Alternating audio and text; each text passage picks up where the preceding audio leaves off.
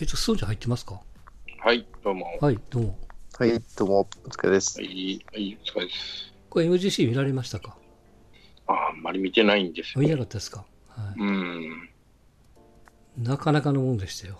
うん、なんか盛り上がったみたいで。うん、ペースうメーカうちのじいさんがうん見てて、あ、はいはいはい。で、まあ、面白かったとは言ってたね。うん。うーんって。うんやっぱもう、あの、基本的に陸上って分かりやすい世界なんで、まあ、勝った負けたの世界でね。うん。そうなんですよ。で、この負けてる2番の選手だけしかオリンピックに行けないっていう状態が過去何年も続いてたんで、うん、まあ、この決め方がいいか悪いかっていうのは、誰が、ね、その人が勝てるか勝てないかなんてさ、やってみないと分かんないじゃん。わかんない、本当だって有森裕子って3番目にやっと決まって銅メダル取ったじゃん。うん。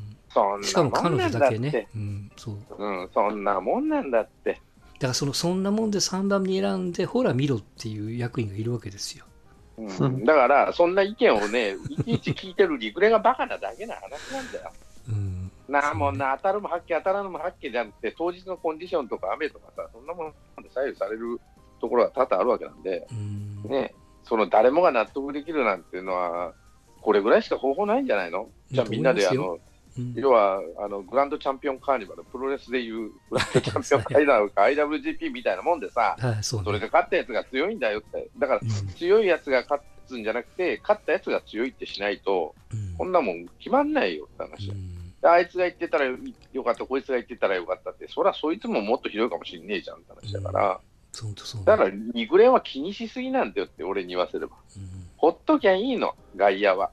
うん見立て見て、見立て見てたらわかんない。本当に強い意志を持って、やっぱりやってる人は、ね、まー、ちゃん、まー、まー、ちゃんなんかすげえじゃん、あれ、結果。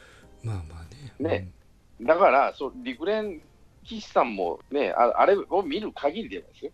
うん。うん、やっぱり今のリグレンって利権に固まりすぎてんだよな。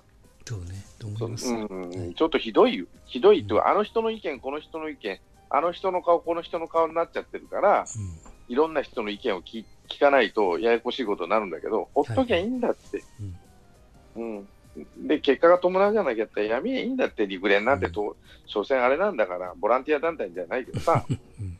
所詮なんだから、ああいう、なんていうかな、ボランティアの精神が日本はいいんだから、うん、プロがやってるわけじゃねえんだから、やめりゃいいんだって。プロ野球のコミッショナーじゃないんだから、うん。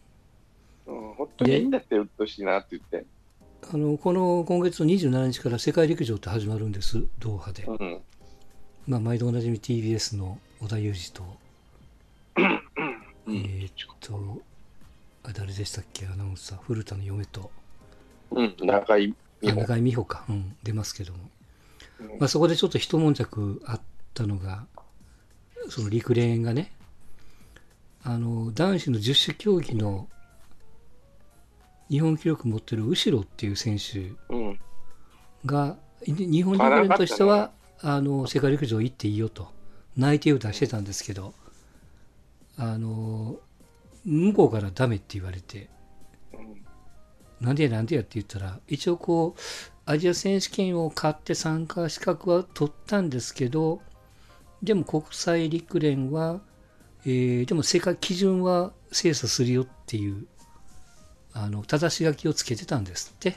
うんまあ、それをあの日本の陸連は把握はしてたけども、その正し書きに適用したケースがほとんどないんで、アジア大会優勝イコール日本の陸連認めたイコール世界の陸連も OK と。うんこの流れでなると思ってた本人も通告してたけども、えーせ国際陸連からダメって言われて、選手にごめんなさいしたっていうね。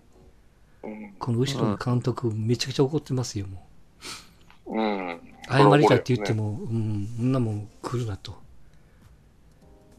あ。の、十種競技って点数制なんですよ。この競技行ったら何点何点何点ってね。で、この後ろ選手の今シーズンのベストがね、確か7800何点なんですよ。うんで、世界選手権の参加標準記録っていうのは8200以上なんですよ。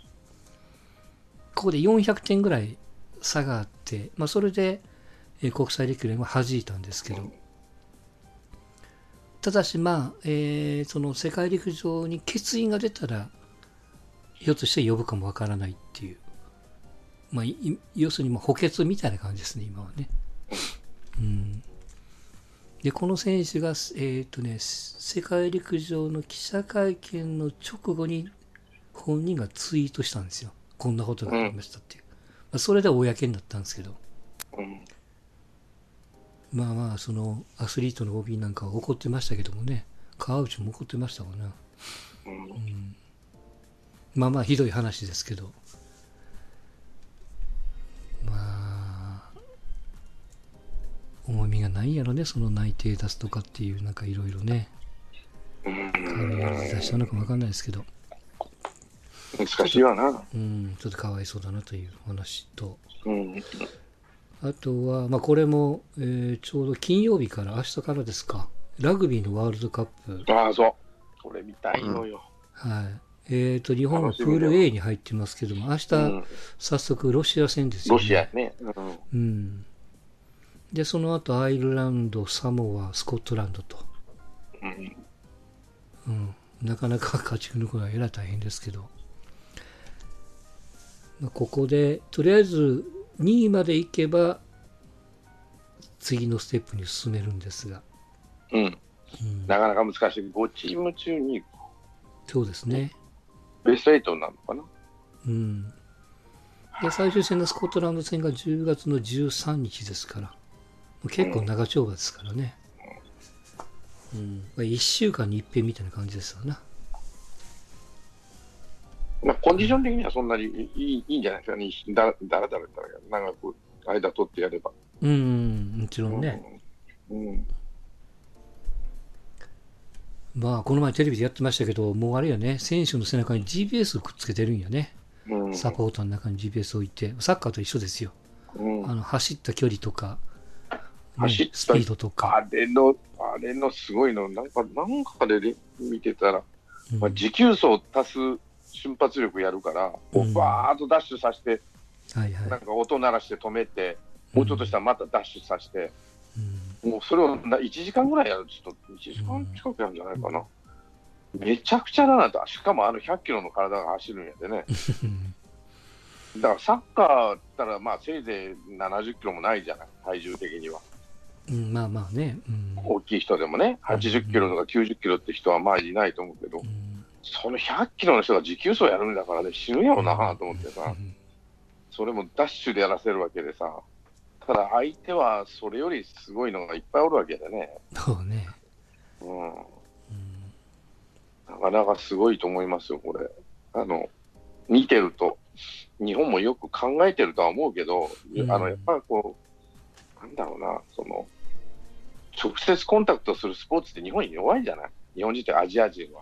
うんサッカーとかさ、えーバスケットとか、ラグビー、まあ、アメフトとかね、そうね。うん。野球とかバレーボール、まあ、バレーボールは最近そうでもないけど、昔とかね、そういう直接コンタクトが少ない、うん。極端に言うとないスポーツ、テニ,、まあ、テニスはちょっとあれだけど、卓球とかね、うん。うんそういうのはアジア人、日本人は得意だけど、うんもうフルコンタクトのフルコンタクトの代表みたいなね、うんうん、あれはなかなか厳しいんじゃないかなと思うけど。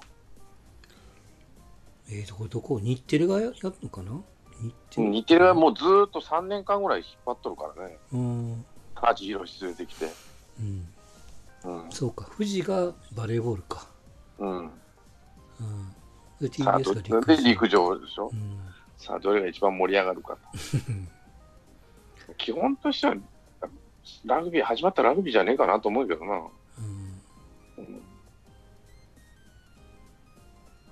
まあまあ、これもただ、ルールがむつめちゃくちゃ難しいからね。うん。うんいや、僕らはなんていうかな、それこそ、大八木平尾、あの辺の世代のあ大学の時に見てた口なんで、花園ね。の、か釜石とかね。うん。釜石なんか面白かったけどな、ラグビーとしては。まあ、うんそうなんか、カレーや、大綺麗な学。同志社がめちゃくちゃ強かった頃ですよ。うん。だからまあ、ねうん。だからそのテレビを見てると、なんか皆さん見ながらビールを飲むって言ってるんで、うん。ビールがう、ん、足らないって言ってたしね。あめちゃくちゃ飲むから準備偉いせんといかんって言ってますけど、その感覚は僕はまだ分かんなくて。うん。うん。サッカーってビール売ってんの？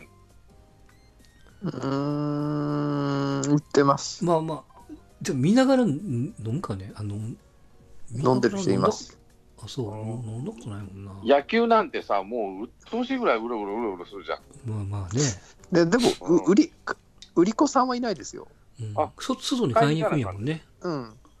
あの、売店に行くんだ。だ売店が並ぶわけだ。そうそうそう。きあのだからあの、試合開始前とかあの、ハーフタイムの時とかはもうあの列になってますけどね、うん20分で帰ってこれなくなるぐらい。そうそう。で、この前、その、えーっと、8月に皆さんで神宮球場行った後に、はい、ちょっとこう、あの、えーバーみたいなとこちょっと入ったんですよ。はい、で、そこがね、もう、ラグビーワールドカップ一色の店でして、これからワールドカップやりますぜみたいな。うん。で、そこはね、えっ、と、キャッシュはダメだったんですよ。えーカード、カードか、あの、スマホ決済。うん、あの、そう、決決済とか、いわゆるスイカ系のやつとか、うん。うん。うんうん、あの、現金だめよって、もううん始め、昔からやってるのかわかんないですけど、うん。うん、やってましたね。要するにこう、いろんなお客さんがこれから来るから、うんちょっと始めてるんです、こういうのっていうか、お客さんにはご迷惑かけますけど、みたいなね。じゃない現金でちまちまやってられませんわな。うん、うんなんだっけ。甲子園はもう各種カードを使えるね。カードとかそのうんスマ決済、スマホ決済も含めて。そうなっていくよね。あの、ただ、売り子さんだけまだ持ってないわ。うん。うん。うん売り子は、あの、なんていうの、えービール売る人とかね。うん。うん。ああいう人たちだけ持ってなかったから、うん。でも、小銭はね、何回も行くじゃん。うん。何回も、あの、どう言ったらいいのかな。500円とか700円とか、ちびちびちび払うじゃない。うんそれより、ああ、カードじゃないけど、そのススマホ決済した方が楽は楽だよね。うん。そうね。うん。間違いもないし、盗難もね、ないやろうし。うん。いつも思うね、あのこう指に挟んだ千円札ね、こう、ガーッとこうん。う、うん、束ねて持ってある人よういますけど。まあ、本当スポーツ真っ盛りで盛り上がってる一方で、えーまあ、プロ野球はもう、えっ、と、引退の選手、引退発表してる選手が、ああ、今日メッセやってたね。うん。今日だっけ？今日だな。えっ、とね、メ今のところ、えっ、と、10人が発表ありましたわ。うん阪神はメッセね。うんえーっと、29日のドラゴンズ戦で引退試合と。それから、どうですか？えーっと、広島が長川。えー、と、赤松。で、ヤクルトが、えー立山と畠山と寺原と三輪。うんうんうん日ハムが実松とうん。田中健介、ロッテが福浦と、うん。という感じで。まあ引退試合がそのメッセ長川赤松立山畠山までかな。ああと田中健介もそうか、福浦もそうかな。CSR そういえば大丈夫なんですかねうんと、で、これ面白いのが、引退試合の相手がほとんど中日戦っていうね、セ・リーグはね。うん、見事にオール中日戦じゃないかな。うーん測ったように、わかりませんけど。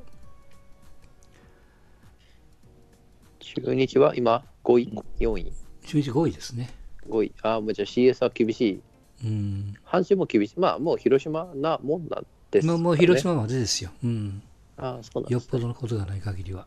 ははい。うん。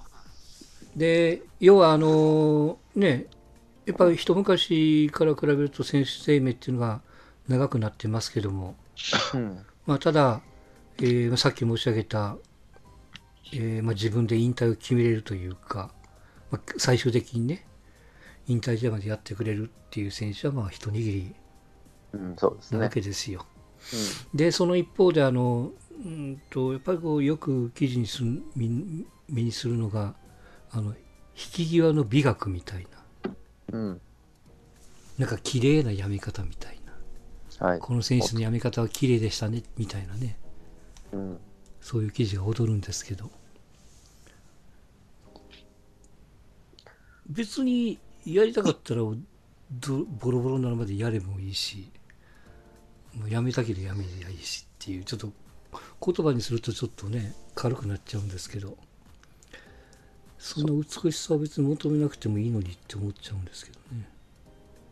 最近はそんな美学を持って辞めた選手っていましたっけ？えーっと、どうなの？美学。あの吉信なんか美学になるんですか？まあちょっと、あれややらされましたか？あれは、うん。まあまあ。ね。あ、まあ本人は続けたいかったでしょうから、まあでも、ね。球団の一応こう組んだというか、うん、美学じゃない、なんか美学なイメージはないですけどね、なんか。う、ん、衰える前にってことでしょ、要は。こう、結構よく言われるのは。う。うんん。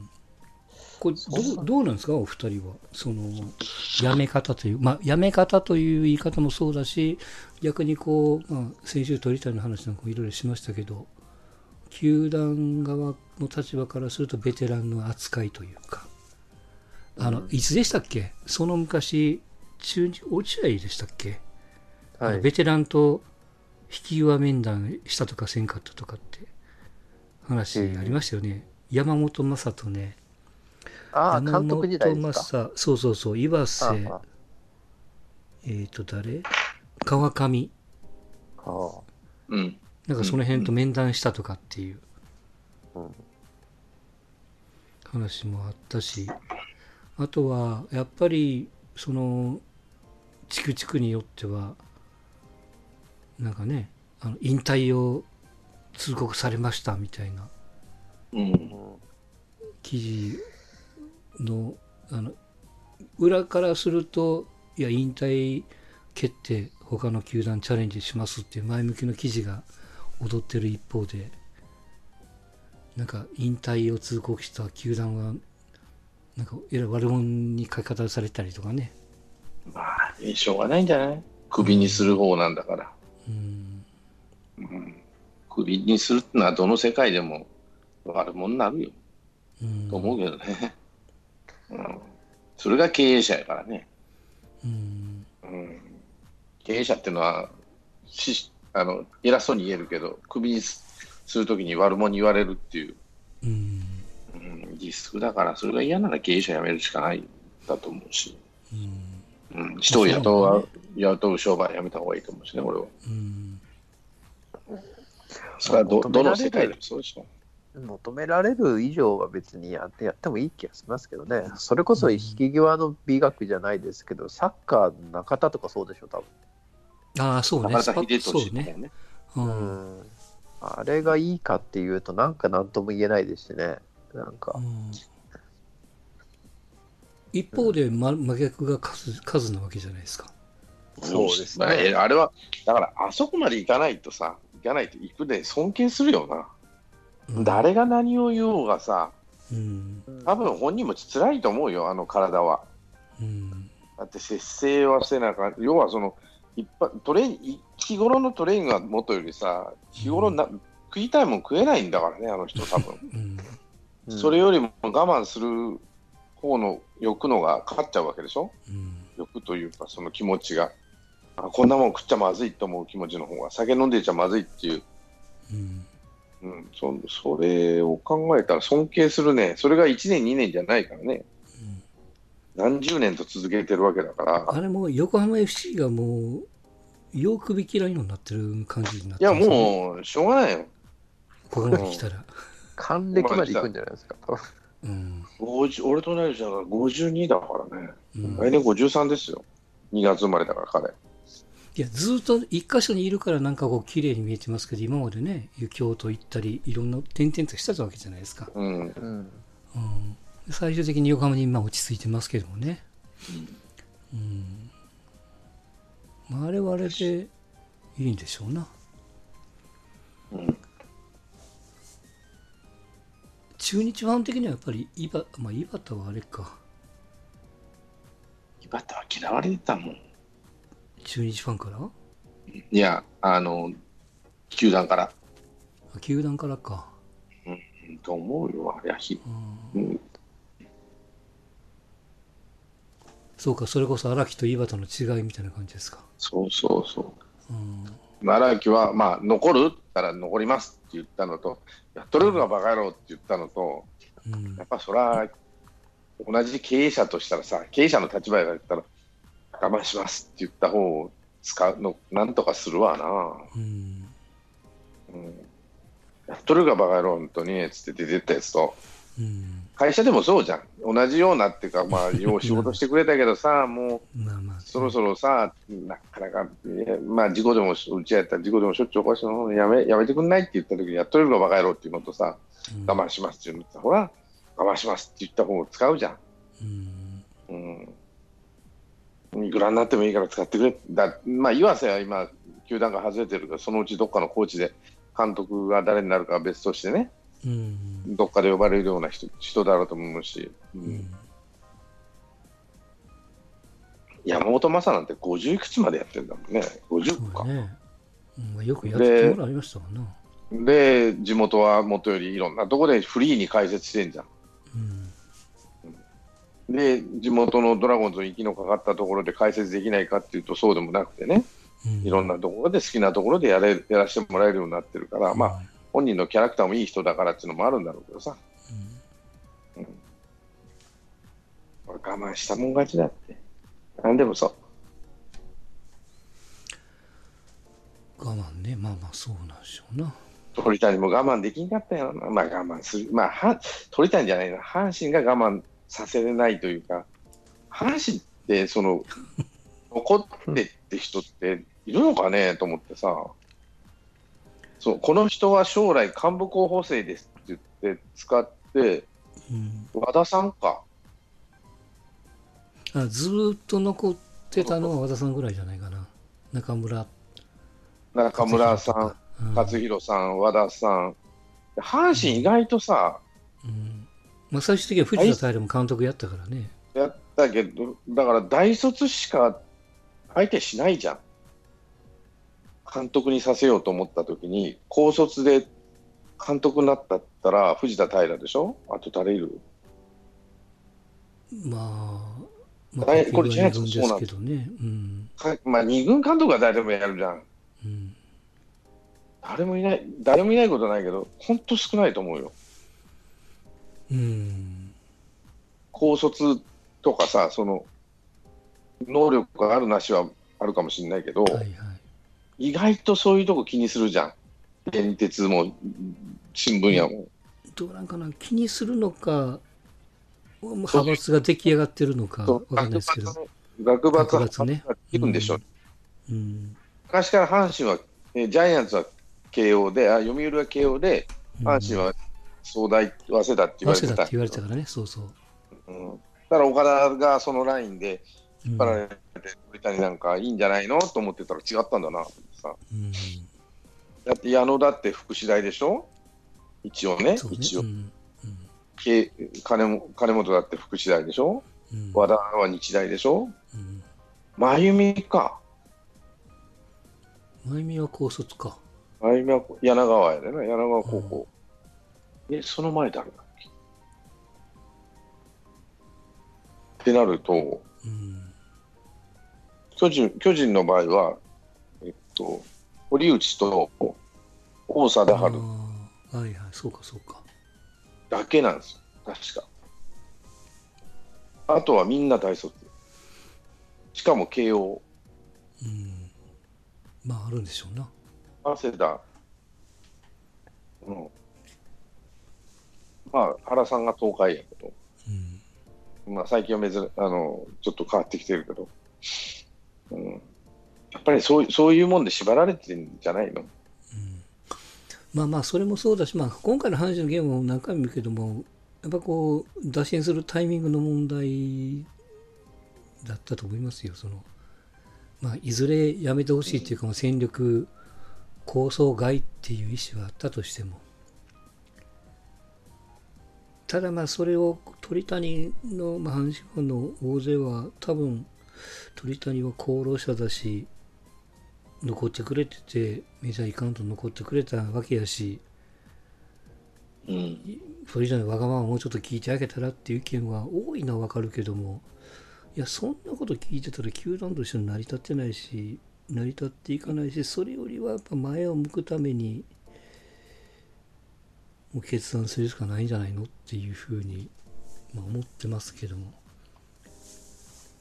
これがあんまり言うと冷たいと怒られるんであれですけどもね、こういう商売じゃん、あの、人気商売というかさ、お客はあっての、うんなんていうか、商売なわけで、で、片っぽでお客が何何を支持するかって言ったら、成績だったりとかね、よく打ったと言ったら成績。うんで、その人たちが来ないと、売り上げにならないわけなんで、うん。その間接売り上げじゃない、はっきり言えばね。そうね、うん。直接売り上げ、我々のような直接売り上げじゃない野球選手って間接売り上げで来るもんだから、そうやって考えると、うーん、ファンの言うことを聞きましょうっていうのは分からんでもないんだけど、うんうん。うん、でも、うーん、どうなんかな。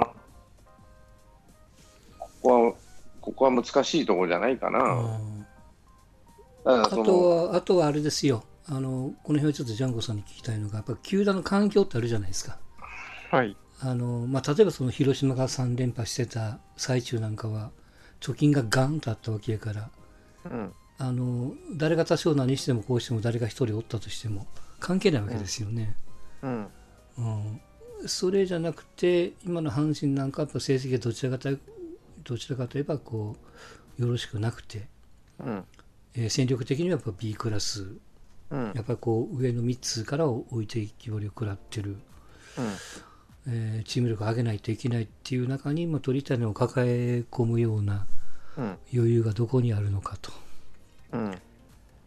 ていうそのタイミングの、まあ、あえて悪さというとね、うん。まあ戦力がやっぱりやむなしかなっていう。うん。これがさ、俺ちょっと不思議に思ったのは、うん。兼任コーチっていう手はなかったのかね、由伸とか、あれだ、えー広島の、あれ、はいはい。あいつ出てこん、うん、キャッチャーもそうですよね、広島のね。要はけ帯同させるから、あの一軍から外すけど、ベンチには入れるじゃん、そのコーチだからね。うん。うん。兼任コーチっていう手はなかったのかなと思ったんですけど、そうすると、調子が良ければ一軍だし、調子悪ければバッティングコーチで帯同させれるしっていうことでね。いや、うんそれも出ししてたと思うんですよね。いややってないかな。やってないと思うね。もうやめてくれの一点張り、そこだけだったんじゃないのいや、い今のだから一軍のメンツをざっと考えると、これにプラスして来年のドラフト組、ドラフトの上位組をベンチに置こうとしたときにうね、ん。うん。じゃあ鳥谷置けるんかって話ですよね。けるんかなやっぱりそうやって考えるとね。うん。だからそうすると、バッティングコーチで置けば、兼任コーチで置けばね、と俺は思ったのね。うん。えだ誰だったかな、鶴岡がなんか、日ハムの鶴岡がなんか2軍バッテリーコーチ権、だだえー選手っていう、まあ、のもあこったし、今回のあれですよ、実松がそうじゃないですか。あ、実松か、実松だ。実松が2うん軍ね、二軍のバッテリーコーチ兼任でしたから。キャッチャーでね、現役キャッチャーっていうことで、うん。そういうのをなんで、まあ、話はなかったのか思う、そんなことを考えてなかったのか、うん。とにかく辞めさせたかったのか。うん。だって、そういう手っていっぱいあるじゃんと思うけどね。うん。え、三浦も兼任コーチやったの？番長。あーあ、そうかもね。やめさしかやめさしかったっていうか、上手にやめて、また戻ってこれたじゃん。うんうんまあ、ピッチングコーチでね、多分ラミラミレス、今年は残留になるだろうけどね、ここまで頑張ったら。うん来年、次は三浦かなと思ってんだけど、俺。うんおまあ、鳥谷に関しては今年だけじゃないですよね。ここ数年のたらい回しがの結果の不信感とか、ーうん、こう。うん自分。自身がね、あのどうん衰えたかどうかの、こうなんていうんですかね、自己判断をできるほどのこう環境じゃないっていう言うんですかね、なんか、うん、こう、自分のポジションをもらもらったというか、まあ、ある中でダメだったっていうんだったら、まだ、じゃあやめようかなってなるかもしれないですけど、やっぱこう、外されてる感が、どうしても拭えないんでしょうね、きっと。だから多分どういう、まあたただ、こ今年にかけて言うと、ショート一本で、まあ、勝負をして、木浪を使ったわけじゃないですか。うん。ああ、そうなんですね。はあはあはあ。うん、だからそこで本人さんも、まあ、今年ダメだったらもう終わりねと、マスコミにも言ってたぐらいだったんで、うん。まあ、どこでこう、あの、まあ、心境の変化っていうと、まあ、ちょっと変な言い方になりますけど、まあ、井口がタンバリングしたんじゃないですか？まあまあ、いろんな入れ知恵が入ってるんでしょうけど、うん。うん、まあまあ、それはそれとして、ただまあ、現役にもしこだわるんであれば、それはしょうがないですからね。本心的には戦力として見てない。本人は、いやいや、現役現役でやってみると。うんまあ、なんかね、タイガース、こんなこと、タイガースファンじゃないから無責任に言うんだけどさ、うん。あ、ファンなんて無責任なもんなんですけど、えー、ソラーテの件もあるし、うん。うん、なんか矢野さん、矢野さんに限らんの、矢野さんじゃないのかな、誰なのかわかんないけども、ふらふらふらふらしてるような気がするんですよ。鳥谷のその使い回されたっていうのは、相当仲悪いんだろうなと思うし、うん。うんその仲悪いとかいいとかじゃなくて、仲悪くてもいいんだけど、上司なんて、仲のいい上司なんて当てにならんのだけど、あの納得できるかできないかなんですよね、けそれには結果が伴わないと納得、うん。選手のきあの顔色ばっか伺って、監督やってたんじゃね、よくないわけですよ、去年の吉野みたいにね。うん。で、結局、仲悪くなっちゃって、あのゲレーロが全然こっち向いてくんないみたいな感じになってたんだけど、うん。でまあ、尾形はちょっとさっぱりわからんけど、原辰徳さんっていうのは、なんだかこう1年間ずっと見てたけどね、1年って半年間ずっと見てたけど、まあ、押さえつけるわけじゃないけど、納得できんやつは外してるもんね、うん。ちゃんと、ゲレーロだろうがなんだろうが、ただ、そのそれは従順についていくっていうわけじゃなくて、やってほしいことをやってくれてるっていう、こいつにはこれをやってほしい、こいつにはこれをやってほしいっていうことをやってくれてる選手に対してはそんなことはしないんだけど、やっぱ調子悪いとか、ダメだって選手とか、なんでこんな使い方すんだよっていうような感じで選手がやってないところがすごく見えるんですよね。それは多分ね、監督がいちいちね、選手に対して、俺、お前はこう思ってる、ああ思ってるっていうのは、ちゃんと言普通は言わないんですよ。うんどこの上司でも、例えばね、えーっと、組織があって、まあ、支店長がいて、課長がいて、部下がいて、普通課長が言うじゃない。うんするとか、ああするとか、こうやって使うよって、細かいところはね。うん今日はそうサードで使うけど、明日はファーストねとかいうところはね、例えば。ということは、ジャイアンツ誰やってるかってよく見てたら、ピッチャーでやるとは宮本なんですよ。うん宮本が説明にしてたり、まあ、他のあれ、まあ、ヤシレや吉えー吉村か、後藤だな、見てたら。うんでまああいや、時がやってるわけ、ちゃんと。うん一応説明し、まあ、ベンチで説明してるっていうのは、俺は見てる、あの、ツイッターかなんかで見てると、そういう、いなんていうかな、そういうインタビューに答えてるわけね、宮本は。うんあ明日が外しますとか、じゃあ明日はこういう使い方、なんでこういう使い方するのはちゃんと説明しましたみたいなことを言ってるんで、うん原が直接っていうよりも、そういうコーチが動いてるんですよね。で、うん部下、部下というか、その、実際動く人たちが、まあ納得というか、まあしょうがねえなとか、なまあ納得してるのも含めてね。うん、そこがずれてんじゃないっていうか、コーチが、うん、ちゃんと説明して、しきれてないというか、うん、納得し、コーチがまず納得してないのかもしれない。矢野とコーチの間柄がね。うんお友達じゃないけど、だからジャイアンツ、何が言いたいかっていうのその上下関係で言ったら、もう原さんがこうしろって言ってなくて、考えとけよって言われたのをコーチ考えて、こうしたいんですけど、じゃあそんでやってみたらって感じでやってるように見えるわけ。で、選手にコーチが伝えると。お前、次は、例えば田口を中継ぎに持ってった時にね。っていうのを宮本がちゃんと説明してるっていうのが、後々分かってくるわけよ、こうずーっと。はいはい。あで、田口はまあまあそこそこの成績を出すわけ。自分で納得して、それなりにね。だからそう、そういう配置転換っていうのを、まあ、ピッチャーはうまいこと言ってると思ってるんですよ、タイガースは。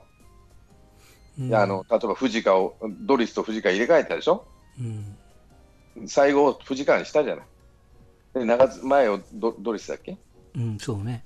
うんにしたっていうのは、ちゃんとドリスも活躍してるし、藤川なんかね、もう復活したしね、防御率1点台でやってるから、うんそこのピッチャーのところはちゃんと配置をこうする、こうするっていうのを、コーチが決めて、監督と、まあ、首脳陣で決めて、コーチが、ピッチングコーチがちゃんと、えー選手に伝えて、うん選手も納得させて、調整させてっていうのが、ピッチャーはできてるんだけど、野手の方ができてねえんじゃねえのかなって気はするんです。